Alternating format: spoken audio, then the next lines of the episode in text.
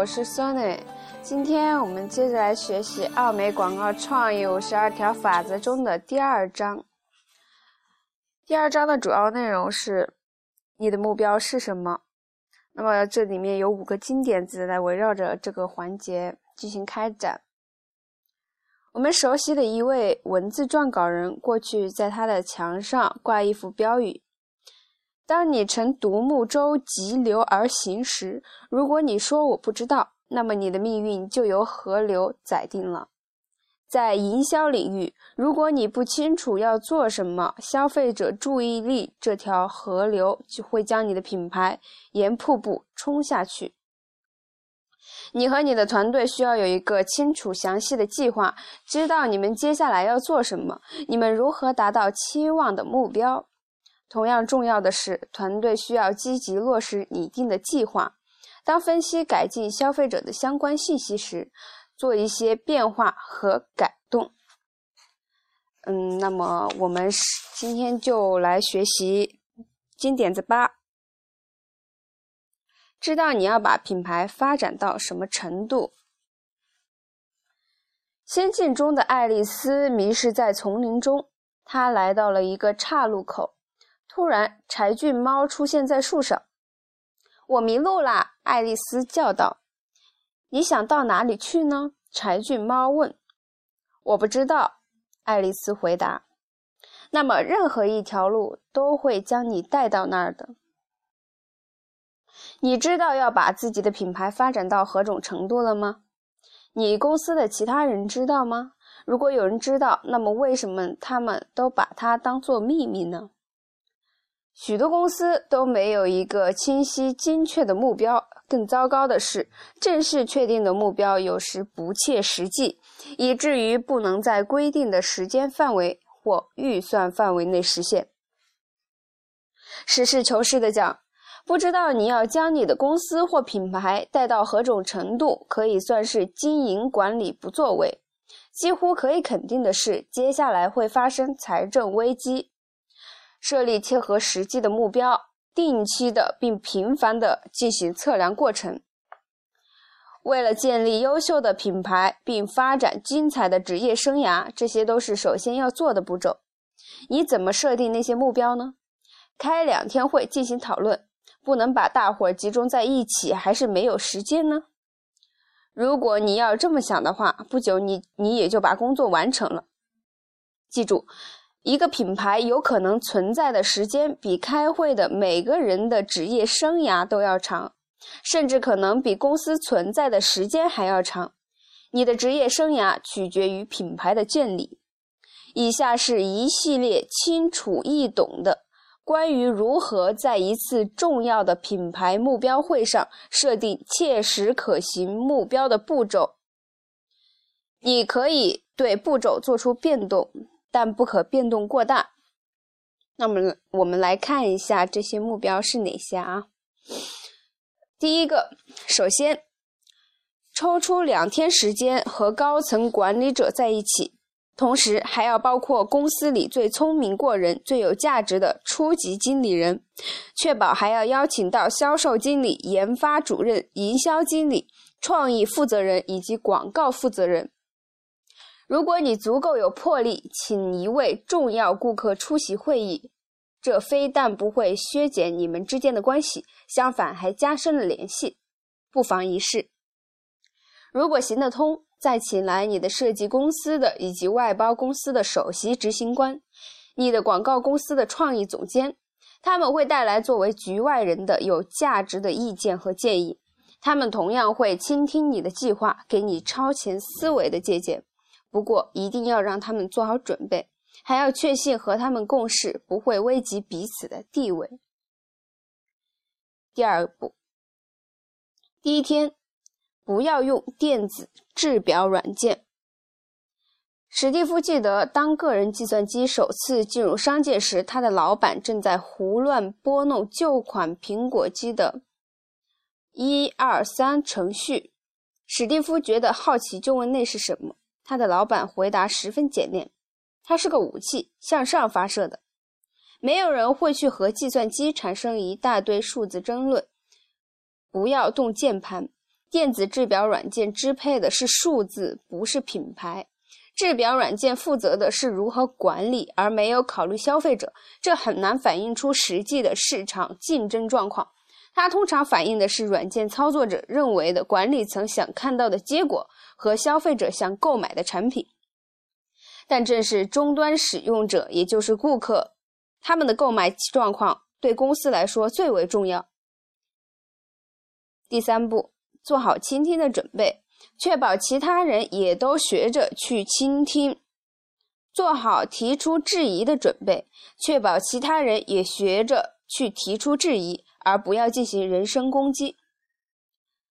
顺便说一下，如果你不能忍受和那些人相处两天，那么你就该发现出问题了。第四步，请一个公正的第三方，使讨论进行的顺利些。第三方只需让会议按计划进行，保证按时召开，并在会议开始陈述报告时，防止某一种观点凌驾于其他观点之上。经验告诉我们，由第三方主持会议，参与者会变得更加真诚，少些自我辩护，因为他们看到坐在周围的老板们也在做同样艰苦的工作。第五步，整理出一个展示公司或者品牌历史的日程表。这是一张关于品牌的图，图中必须同时显示出竞争对手的品牌，要清楚明白，实事求是。第六步，让每个参会者都从电梯陈述开始。史蒂夫认为，如果你不能把你的工作向一个五岁小孩解释清楚，你就有麻烦了。更为重要的是，当电梯从第一层升到第十五层的过程中，你能将你的公司向一位潜在投资推介出去吗？如果不行，那么你就拿不到钱。所以，让参会者都有机会做电梯陈述，然后再用四十五分钟详尽列出长期计划。